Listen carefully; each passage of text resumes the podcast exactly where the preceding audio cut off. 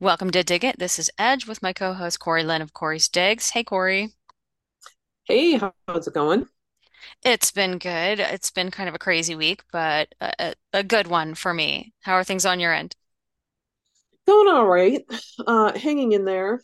I should probably let people know just because I'm not, uh, my brain's not really functioning the way it normally does. So when I talk, I sound a little choppy and scatterbrained and working out, um, working out some health issues. And so, so you're going to carry me through most of this podcast. I do have a few key things I want to go over. So hopefully everyone can bear with me on that. And uh, I, I've decided, Edge, that once I, I get through this and I have my full brain working again, I definitely need to write about it because I'm learning a lot along the way. This has kind of been, this has been like decades long um, stuff I'm dealing with, some health issues I've been dealing with for a long time, but the last six years, I've really, I've really fried myself out. And so I've, I've got a good team I'm working with on it. And uh, one little interesting discovery I made recently is I can't drink caffeine because it gives me heart palpitations. So I've been on decaf for years, and there's a lot of chemicals in that process. And so I found this decaf coffee, and if anyone's familiar with this process, definitely uh, leave a comment let me know what you think. But it's called the Swiss water process. Or have you heard of that? No. So instead of using all the chemicals to like extract the caffeine from the beans, it's just straight water that's used. So it still goes through this kind of like this heating process and whatnot, but and then like a rehydration, but it's just water, so there's no chemicals used. So I was gonna give that a shot, and people probably wonder why the hell would you drink decaf anyway? But I love the flavor of coffee, and I like a hot drink when I'm sitting here working, you know? Yeah, yeah. Well, So yeah, maybe somebody has tried it before and can leave something in the comments to let you know, you know, if it's any Yeah, good. oh, I'm I'm sure there's people out there that have researched the heck out of the whole processing of that, and so that would be cool. Yeah. Nice. And Nice. then I also wanted to mention, uh, so we got an email. Here, let me go to this. Let's see. We got an email from one of our listeners. Shout out to Shelly Bayless, who recently started a Substack and is working on a website, and it's pretty cool. Um, you can check her out over at uh, the Patriots portal on Substack. And she's working on uh, introduction to psychological warfare, coercive control, mind control, and social engineering, and going to be putting together some pretty interesting stuff on how to combat all of this. So definitely check that out. Just wanted to give a shout out to Shelly on that. Awesome. Yeah, and we've got several things we're going to go through today.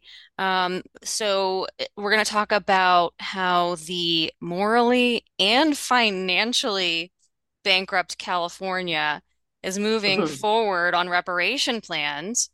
We're going to talk about how the media reporting on race baiting and transgender issues has just skyrocketed over the past 10 years. And I know that you wanted to draw some correlations with your transgender report, Corey.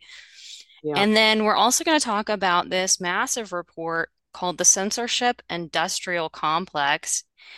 And we're going to get into two really important reports on the Biden crime family and the CIA plot to rig the 2020 election. And we'll finish up with some developments in the fight against BlackRock and ESG. So we got a lot on the agenda today. Another packed one. hmm Yeah, so let's get into it. Um, so I guess we'll start with the uh, whole California reparations thing, Yeah, right? Have you hear have you heard anything about it? Oh yeah. Oh yeah. It's it, utterly insane. Yeah, so last Saturday, a California task force voted to move forward on a proposal to give Black residents reparations payments at a minimum of $360,000 each and up to 1.2 million per person. Okay. So this estimate, the estimates coming out now um, of what this would cost are somewhere in the ballpark of about 800 billion dollars or two and a half times California's annual budget. So essentially, it would bankrupt California. But woke California politicians, they don't care because, you know, it's Mm. not their money.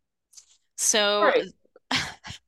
Yeah, yeah, I I heard that uh, they're looking to add taxes into other things that citizens would then be paying for this ultimately. Is that right. correct? Well, I can imagine because they're just passing the buck on to uh, to citizens one way or the other, whether it's Right. businesses or citizens' taxes. And I'm going to get into that in just a second. But so the task for, uh, force um, is moving forward on recommendations, and so these rec recommendations by the task force will be presented to California legislature uh, to vote on, and we'll just have to see if Newsom would sign it. So far, Newsom hasn't totally endorsed it, but clearly Newsom isn't worried about bankrupting the state either because Right. California just uh, defaulted on 18.6 billion in debt. And as you had just mentioned, Corey, they are passing the buck of that default now on to employers. So, uh, headline from uh, Zero Hedge stating California's recent decision not to pay back some 20 billion borrowed from the federal government to cover unemployment benefits during the pandemic will fall on the shoulders of employers. So, uh, yeah, so this would be, this is just, it, it would be laughable if it wasn't so utterly destructive. I mean, we're watching banks, multiple banks in California collapsing left and right. Businesses are fleeing the state to go to red states for, you know, a better financial climate there in in red states. And the state can't even pay its current bills, but they're seriously considering now paying every black resident somewhere between 360,000 to 1.2 million. It's absolutely ridiculous. And uh, you know, it's funny, even uh, California was never even a slave state. But even if it Yeah. was, this proposal would just be, you know, insane regardless. Right. Right. Just the, the the agenda and the divisiveness and the division and and we'll follow up with some great charts having to do with this when you're done with this. Yeah, I'm all done. So yeah, Oh, uh, okay. Okay, so if you can go to uh can, I can never pronounce it. Kanoko Kanokoa the Great did a fantastic thread and I just want to go through this because this is this is how we see when, you know, polit- the media pushing the narrative for the globalists, the politicians, the uh, of course Hollywood joining in, and I'll show examples of that when we get to the transgender graph. But this this thread is primarily on you know racism and how this was stoked through media, and it's it's quite you know me. I love I love like charts and visual aids. So if we go through this, we have, you know, look at the increase of news articles mentioning white privilege, systemic racism, diversity and inclusion, and unconscious bias. And it's, let's see, let me click on this so I can blow this up. Uh, so we got, I mean, huge jump, but primarily what you're going to see is almost every chart in this thread, the major kickoff is like 2013-ish. You know, so it started a little before and then it really amped up after. hmm there's a reason for that. Hmm. Yeah. Yeah. When Who, was when was Obama in office? right. Exactly. Exactly. who was who was stoking all the uh, racism? And that's not all. He also was the first one to push the term gender identity and pushed a whole bunch there. But that was after the Clintons started pushing it. So so we'll get into that in a minute. So then we look at, I mean, we're talking huge, huge jumps here. We look at the increase in the number of news articles mentioning whiteness, intersectionality, critical race theory, and diversity training. And the news sources, I should I should say here, let's see. Did we cover the news sources yet? Let me scroll back up. I know he's got like New York Times, Washington Post, um, are these on here, or did he just do a conglomerate of all of them? I think he did a conglomerate. This one here um, them down outlines below. Yeah, specifically that New York Post, Los Angeles Times, WAPO, and Wall Street Journal. yeah, that one by the the rabbit hole. Go back to that one a quick sec. Um, and you'll see like Wall Street was really lagging behind there in comparison. Uh, but it's it's just astronomical the increases. We've got uh, Los Angeles Times between 2010 and 2020, a 756% increase in using those terms in their articles. And then, of course, you know, followed by the New York Times at 712%. Uh, actually, Washington Post was had a smaller increase than the Wall Street Journal there, as far as percentage goes. So, so moving moving on uh, to let's see, we were at number three. So this is specific to the New York Times, uh, mentioning discrimination, social justice, people of color, and racism. And once again, if we look at this, the uh, so discrimination, yeah, it kind of bounced around between the 80s and 2000, and then started to kind of slope down, and then 2013, boom, just skyrocketed. And and these charts go through 2018. So uh, same thing with the other terms, you know, social justice, racism, people of color, 2013. And if you go back and you start looking through, you know, you keyword search uh, Barack Obama videos, speeches talking about racism, boom, you're going to see a lot of that. Right. So, um, which is kind of ironic, you know, hmm Yeah. black president, black Right. president, but okay. So Everything they do is the opposite. So, I know. I mean, like we Now that we I've gotten into office and I've been elected as president, let me tell you how bad racism is in this country. and let's make it worse. Let's figure out a way to make it Yes. worse than Oh it is yeah. now. Oh yeah. So then Draw get down, racial racial divides. that's right. So when we get down to number four and we look at the charts there, that's where they included one on transgender. And again, same same time frame.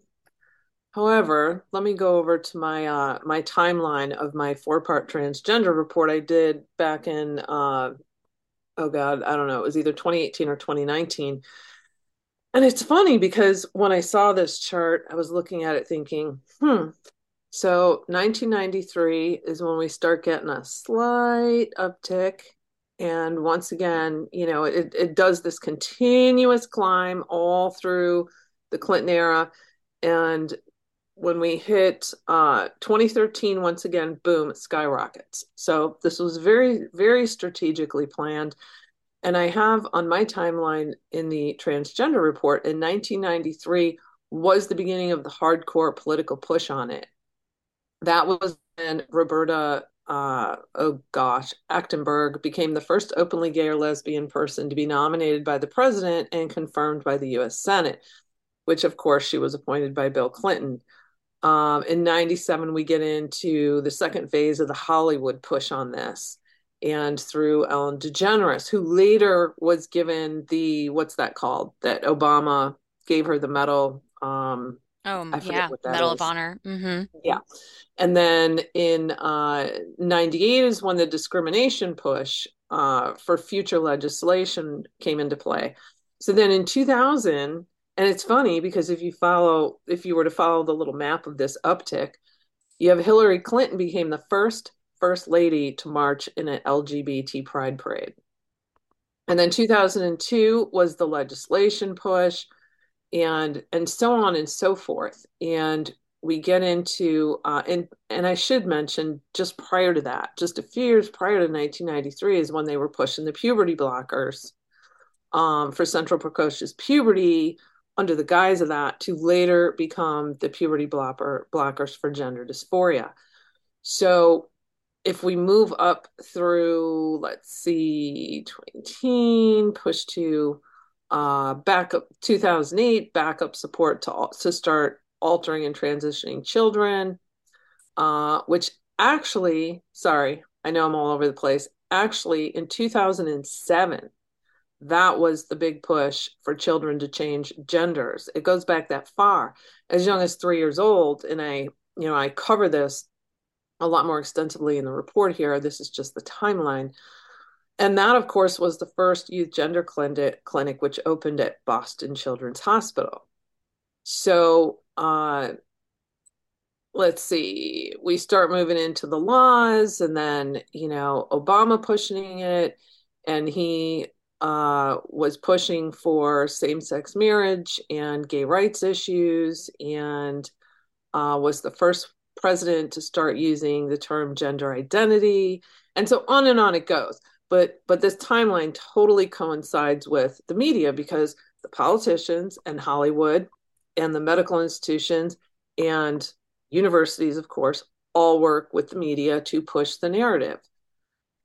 Right. Yeah, you can see the huge spike in the transgender uh, movement in media being portrayed in media.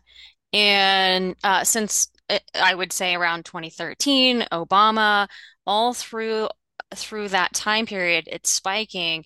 Then somewhere around ooh, 2016, 2017-ish, it takes this like mhm. dive, which uh, again, if you're looking at presidencies, that's an interesting um right, right, that's a, another interesting data point because obviously that was during the the Trump administration. And then I guess if this if this chart were to continue on, because I guess like you said, it well, it cuts off around 2018, I'm sure you'd see another huge spike again. Um, you know, since then, since uh, Well, Trump left yeah, it would it would it would be like off the hook by now because it's all hmm that's being talked about. And what would be really interesting is I would love to see side by sides of charts of the use of these terms across social media because we're ultimately fueling the fire. But in order to combat the narrative, you know, you have to use the same terminology. So it ends up fueling the fire and it just it never it never fizzles out. So right now, I mean, it it would be through the roof. You can't go on to any social media site right now without seeing some talk about transgender. And in most cases, people combating it because they see what they're doing to children and what this agenda is really about. right, So, right. yeah. So Very so going interesting. so going going back to um his thread, um, he, he noted this was an interesting one in point five, where for the better part of the last four decades, the issue of racism was not considered by the vast majority of Americans as the most critical problem facing the country. And yet, you know, they all keep pushing it and pushing it. Um, let's see, point six, we actually just just showed uh, earlier on the other tweet there and then point seven in 2011, just 35% of white liberals through thought racism in the United States was a big problem, according to a national polling. By 2015, this figure had ballooned to 61% and further still to 77% in 2017. And it's because of the constant media push all Yes. over. They just flood it and they Yep. just get inside people's heads and it's it's really it's disgusting. Yeah, when you sh when you look at this, which is perception um, of hmm the public, and you compare it to media reports, it shows the correlation there about how much that influences perception. Oh yeah, 100%.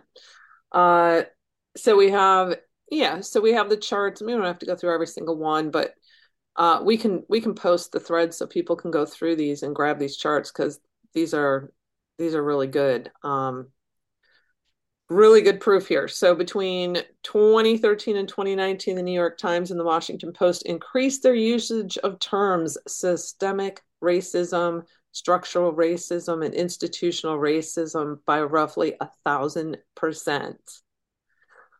And then uh, They also increased the usage of white privilege and racial privilege by 1,200% and nearly 1,500%, respectively. So, you know, 2013 was was the big spike there. It's it's quite obvious what was uh, attempting to be done. Yep, it really is. And it really puts it into perspective how powerful the media is and how compromised they are, how um, they are basically um, just another arm of the deep state. And um, I know that you had looked over this report. Um, it's called the Censorship Industrial Complex, the top 50 organizations to know. And um, I know you wanted to talk a little bit about it, but I'm seeing here, um, I'm noticing that Technofog, um, hmm are were they part of writing this? Yeah, yeah. okay, There were there were, I believe, eight people that worked on this for months to put this together, and it's it's brilliant. It's a brilliant report, and I haven't had time to read the entire report, but I saw the little graph, and I saw I love how they outline this. And Matt uh, Ta- Taibbi, I'm sure I'm not saying that right, you know, did the whole introduction on this, and what they did is is they broke down these 50 key organizations. People really need to, um, I mean, not necessarily have to get to the nitty gritty of familiarizing yourself with every single one, but at least know their names and understand what they're doing. Um, and so, what they did, if you scroll down, is they list them one at a time and they break, they give you the link to their site they they break it down into little subcategories you know uh, like what they're about what it is they're doing what it is they're selling um, specific quotes or charts that they're they're you know their propaganda um, how it is they're trying to control um, the narrative or censoring people uh, so it's it's really an extensive report I love the little graph that they did showing the organizations. And if you click on it, uh, you can see it at full scale, the one at the very top there, the censorship industrial complex. And they break it down by, you know, government, foundations, big chat, big tech, NGOs, all the wonderful fact checkers that are hogwash, uh, think tanks, academic initiatives, and for profit. So I highly recommend. I actually added it to my Four Diggers uh, resources on my website. That's how much I liked this. yeah, because this is an excellent resource. Each each one of these um, organizations or are involved in the censorship apparatus. Um, and each one of them merits digging into. Right. And of course, you know, yeah, we've dug into DARPA, you know, or, or the DoD or, you know, All the some of these, foundations and big but tech. you could, Yeah. but there's there's definitely going to be some organizations on this list um, that people may not be aware of and Right. that we could dig further into. Right. And Um, they call it the Citizen Starter Kit to Understanding the New Global Information Cartel. Love it. yeah, so really good resource and definitely recommend people checking that one out. And we could leave a link for that one as well in the description, right? Yep. Sweet. All right. So, kind of talking about this censorship industrial complex is part of it, it it's actually just one arm of this um, administrative state or deep state, whatever you want to call it, apparatus that's in charge. And um, some important reports that came out this week, there were two of them kind of breaking down how to, uh, the Biden crime family um, is involved, how the intelligence apparatus is involved. So the, one of the one of the reports is the coming out of the uh, subcommittee on the weaponization of the federal government, um, and that was put out this week on how the CIA conspired with the Biden campaign to make up a fake story about Hunter's laptop being Russian disinfo. Sound familiar? I mean, we've been through this before, haven't we? Oh yeah. which but this um this whole scheme it, it included of course the signatures of 51 intelligence off officials signing on to a letter that was used by the Biden uh, campaign to lie during a debate uh, about the criminal activity that he and his family were involved in as evidenced by the laptop.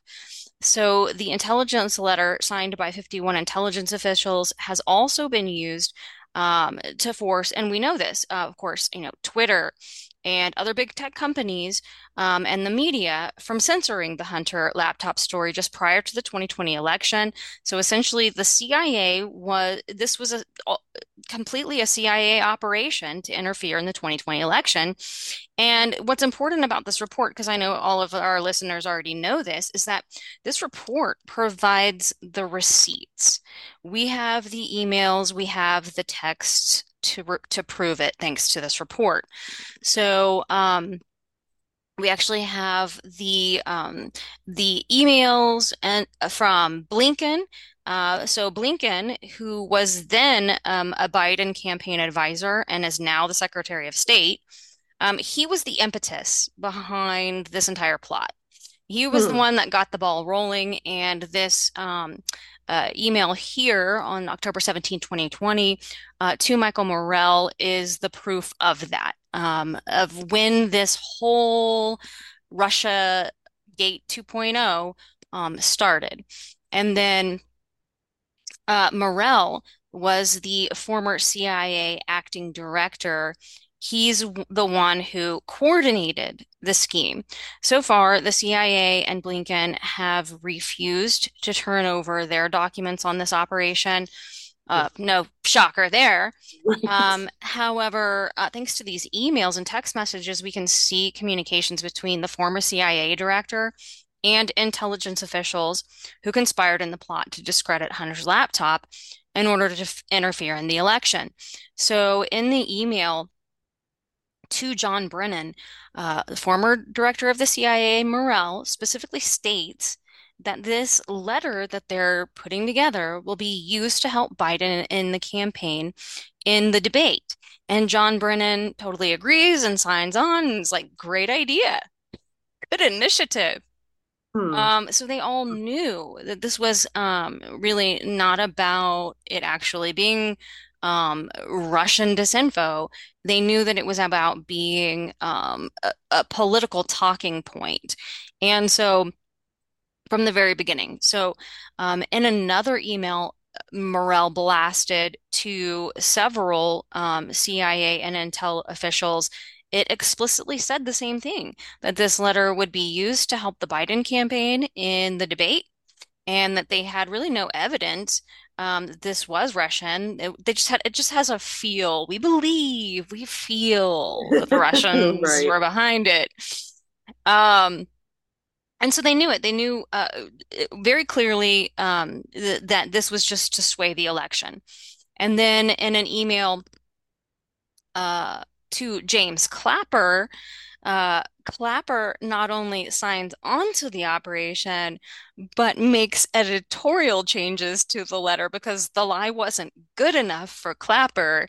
He wanted the verbiage to be even stronger. So he says, so Michael Morell says, you know, can you sign on to it? And um, and Clapper says, you know, I just, sure, I'm glad to sign on, but I have one editorial suggestion for the letter. I think it, it would strengthen the verbiage if we say this has all the classic earmarks of Soviet Russian information operation rather than the feel of a Russian operation, right? So Hmm. you can see behind the scenes how they're all conspiring here with no evidence. And completely to just sway the election, um, not because it has anything to do with Russian disinformation. So Right. the former CIA um, director Morell then directed um, directed the uh, former CIA deputy chief of staff and senior advisor to the CIA director. His name is Nick Shapiro. Um, to uh, to shop this out, to run a Mockingbird media operation. So Shapiro shopped it out, um, the Russian disinfo story, to Biden's and the CIA's plants in the media.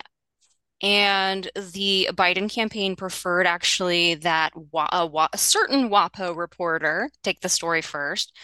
So they shopped it out. The CIA shopped this story out to WAPO, Associated Press, and Natasha Bertrand over at Politico. And bingo, of course, Natasha Bertrand picks the story up. And no surprise there because Natasha Bertrand was one of the key players in the media to push the false Steele dossier that was the entire foundation of Hmm. the original Russia hoax. And here she is again in the middle of Russia hoax 2.0. So we now have proof that this was a CIA operation to change the outcome of the 2020 election. And I understand that uh, when people hear this, there's real frustration by the public. Um, people saying, you know, nothing's ever going to be done about it. hmm And I understand that frustration, uh, hmm and particularly under this DOJ. Uh, Right. that that's true. We'll never see prosecutions of these criminals. Um, however, we have to keep fighting and restore the republic from the grips of this deep state intelligence apparatus and the media censorship and propaganda apparatus. Um, Right. One thing we can do, and um, Kash Patel brought this up the other day, is we can um, pressure Congress to remove the funding stream of the intelligence officials who signed this letter, uh, thereby revoking their security clearance because these officials still have security clearances. And so one way to do it would be for Congress um, using the power that they have um, to re remove the funding stream, which what would thereby revoke their security clearances. Um, so that is something I think that is a possibility we can look into. I understand the frustration people have with there being very little justice. Yeah. But uh, but moving on, We are right there with you. uh, yes.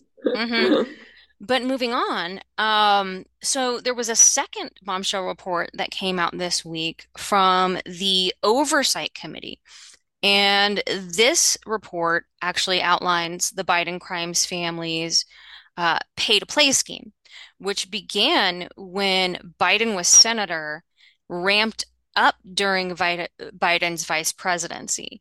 So, this report and this investigation by the House Oversight Committee um, is into Biden himself, President Biden, resident Biden. Um, so uh, it's not just his family members, it's they're targeting Biden and they're showing how his family ran a whole criminal operation, even going back to when he was a senator and all throughout his vice presidency.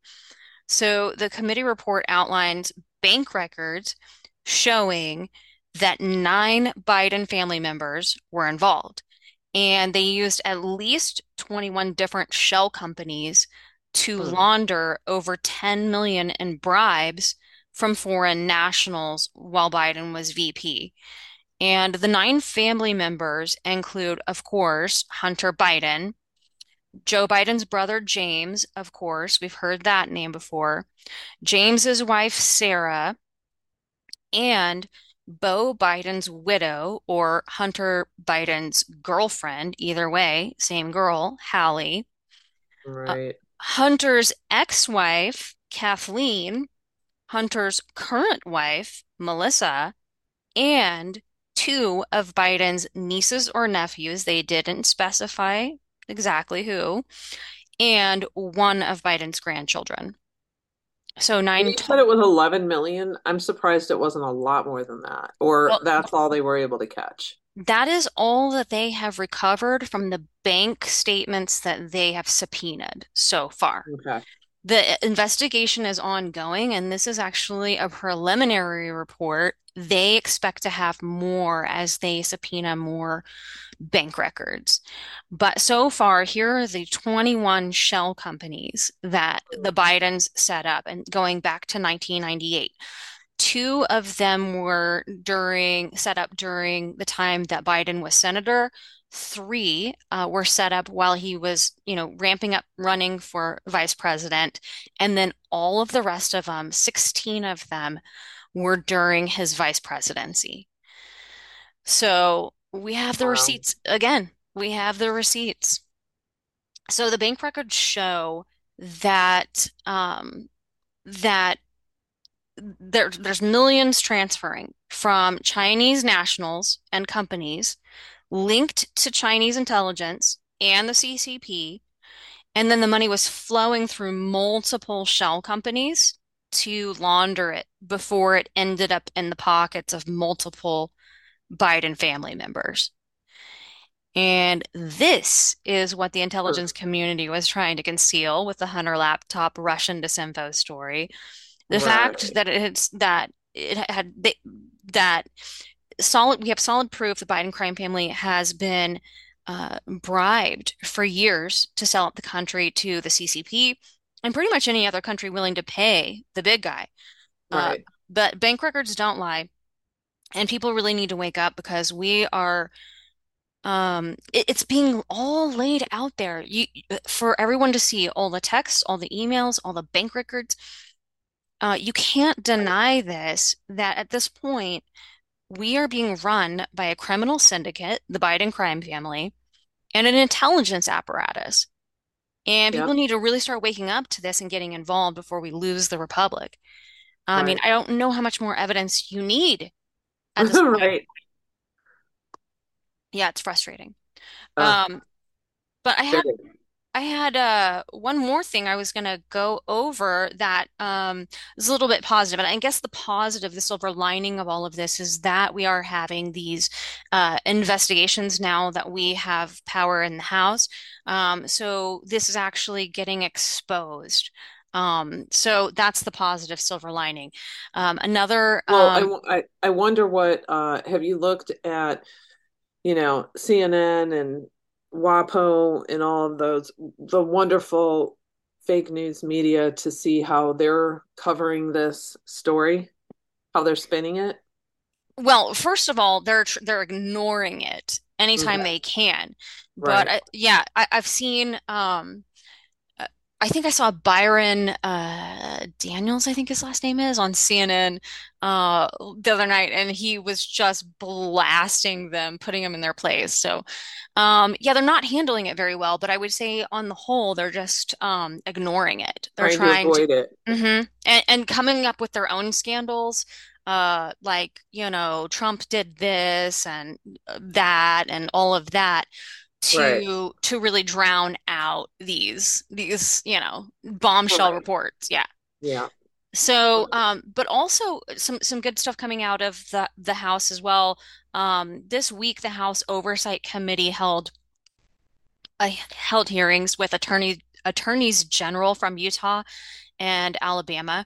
And this was on ESG practices uh, by mega money managers, uh, including BlackRock. And these AGs outlined how these giant financial institutions and asset managers, uh, more than 300 of them, uh, representing, oh, about 59 trillion with a T in assets Yeah. have joined the Net Zero Asset Managers Initiative. And, um, you know, this is including BlackRock and Vanguard, uh, being, you know, the big guys in this realm. Right. Um, although Vanguard actually Yeah, didn't they didn't they pulled they out.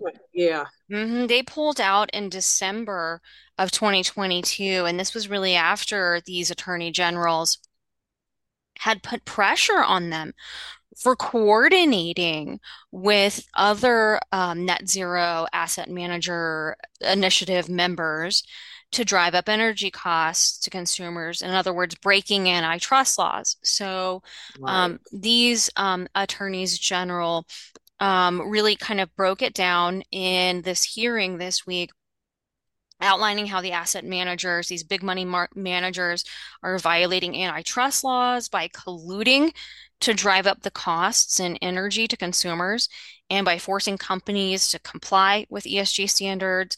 Uh, they're also misrepresenting their investments by not really disclosing how these investments that they make on behalf of other people are really used to further their activist goals and how these asset managers are violating their fiduciary duties to get the best return on their investments. And instead, they're purposely investing in woke agendas and lo that lose money.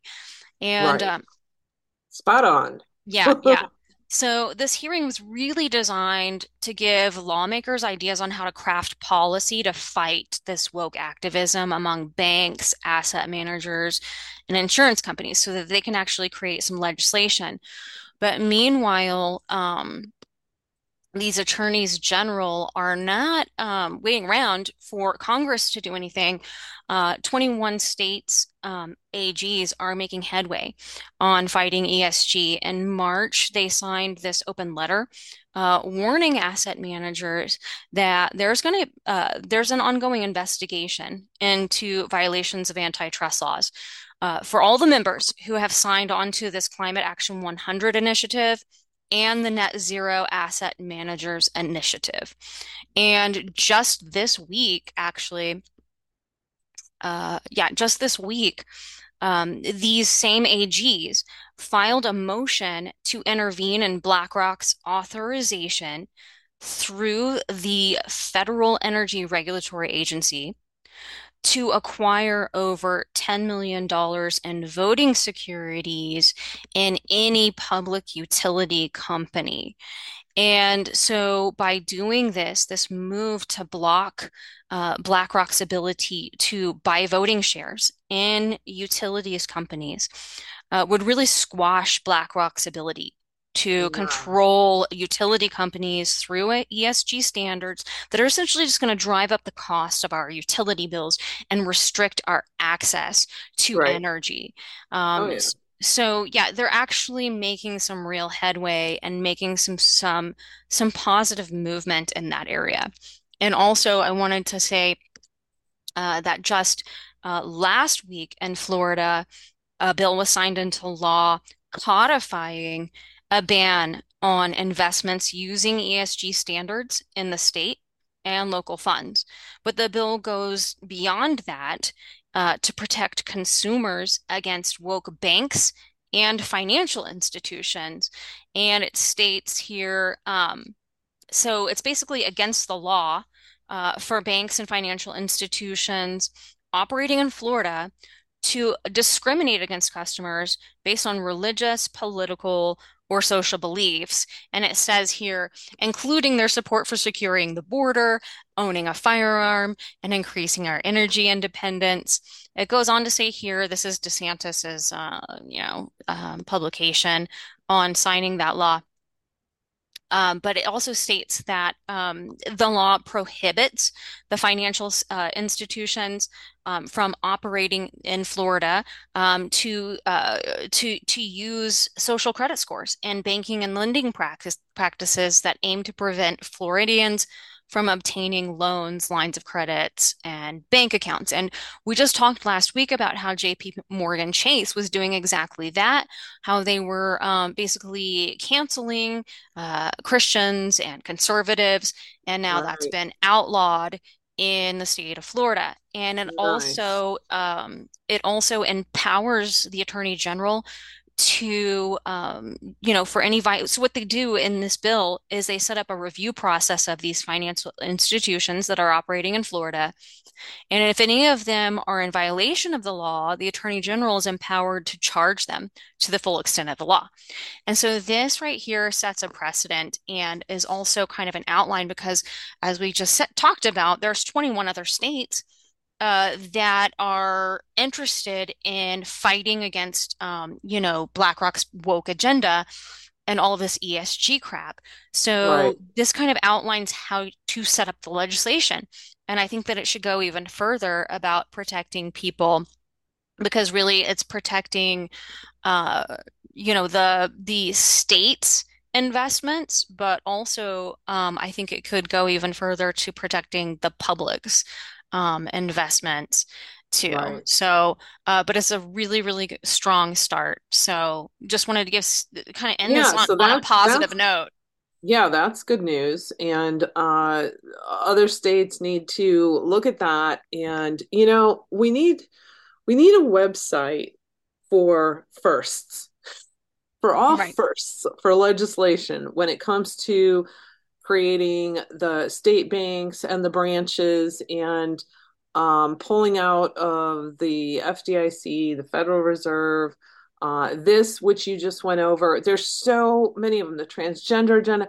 There's so many of them where we have different states that have instilled new laws um, fighting against all these agendas of against humanity and we need we need like a single website where we're like here you go this state got the first for this and this state got the first for this so that all legislators can go in and go how did they do this how did they Yep. word it let's take a look at this legislation Yep, yep. I've been researching a lot, as you know, um, mm-hmm. into state legislation um, on protecting cash, on pr on recognizing gold and legal tender, uh, gold as and silver as legal, legal tender, uh, removing tax laws um, against gold and silver. Um, uh, fighting against CBDCs uh, in, in legislation. And I found some really good legislation currently in, happening in states, moving through the process that other states need to get on board with. And right so, yeah, like you said, if we, we need resources where um, state legislators can go in and say, what is this state doing? What is that state doing? How is this right working?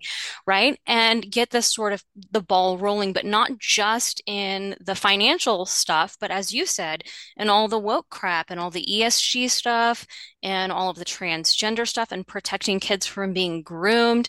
I mean, there's a, yeah a host of things that we have to fight on the state and local level. And uh, we can protect from, you know, the crap that the um, the overreach of the federal government.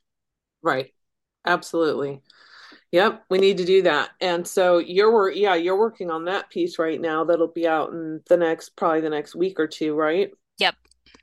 So that'll be a good one to go over in one of our podcasts Yeah, for sure.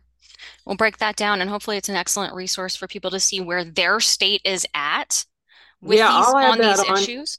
I'll add that into my resource uh, page too. For those who haven't been in there, go to Four Diggers, hit click on the tab Four Diggers. I have like over a hundred resources in there um, for research, looking stuff up, fact checking, and like 98% of them are all free open source. So Nice. we'll add that in there for sure. Yeah, and then you can use that as a resource to say, look, okay, this is where my state is at and how I need to contact my legislatures and and get the ball rolling on some of these key pieces of legislation or hey, my state's not doing anything. What are these other states doing? Right. Um, and and make suggestions to your state legislature like, why aren't you proposing this? You need to get on the ball immediately with this stuff. Yep. And here's the templates. So get to work. Right, exactly, exactly. Yeah. All right, guys, I think that wraps it up for today. Thanks for joining us today on Dig It. Please be sure to share this podcast. We're on BitChute, Foxhole, Gab TV, iHeartRadio, Odysee, Pilled, Rumble, SoundCloud, Spotify, Stitcher, TuneIn. No longer on YouTube, so please be sure to subscribe to our other platforms. And we'll see you back next time right here on Dig It.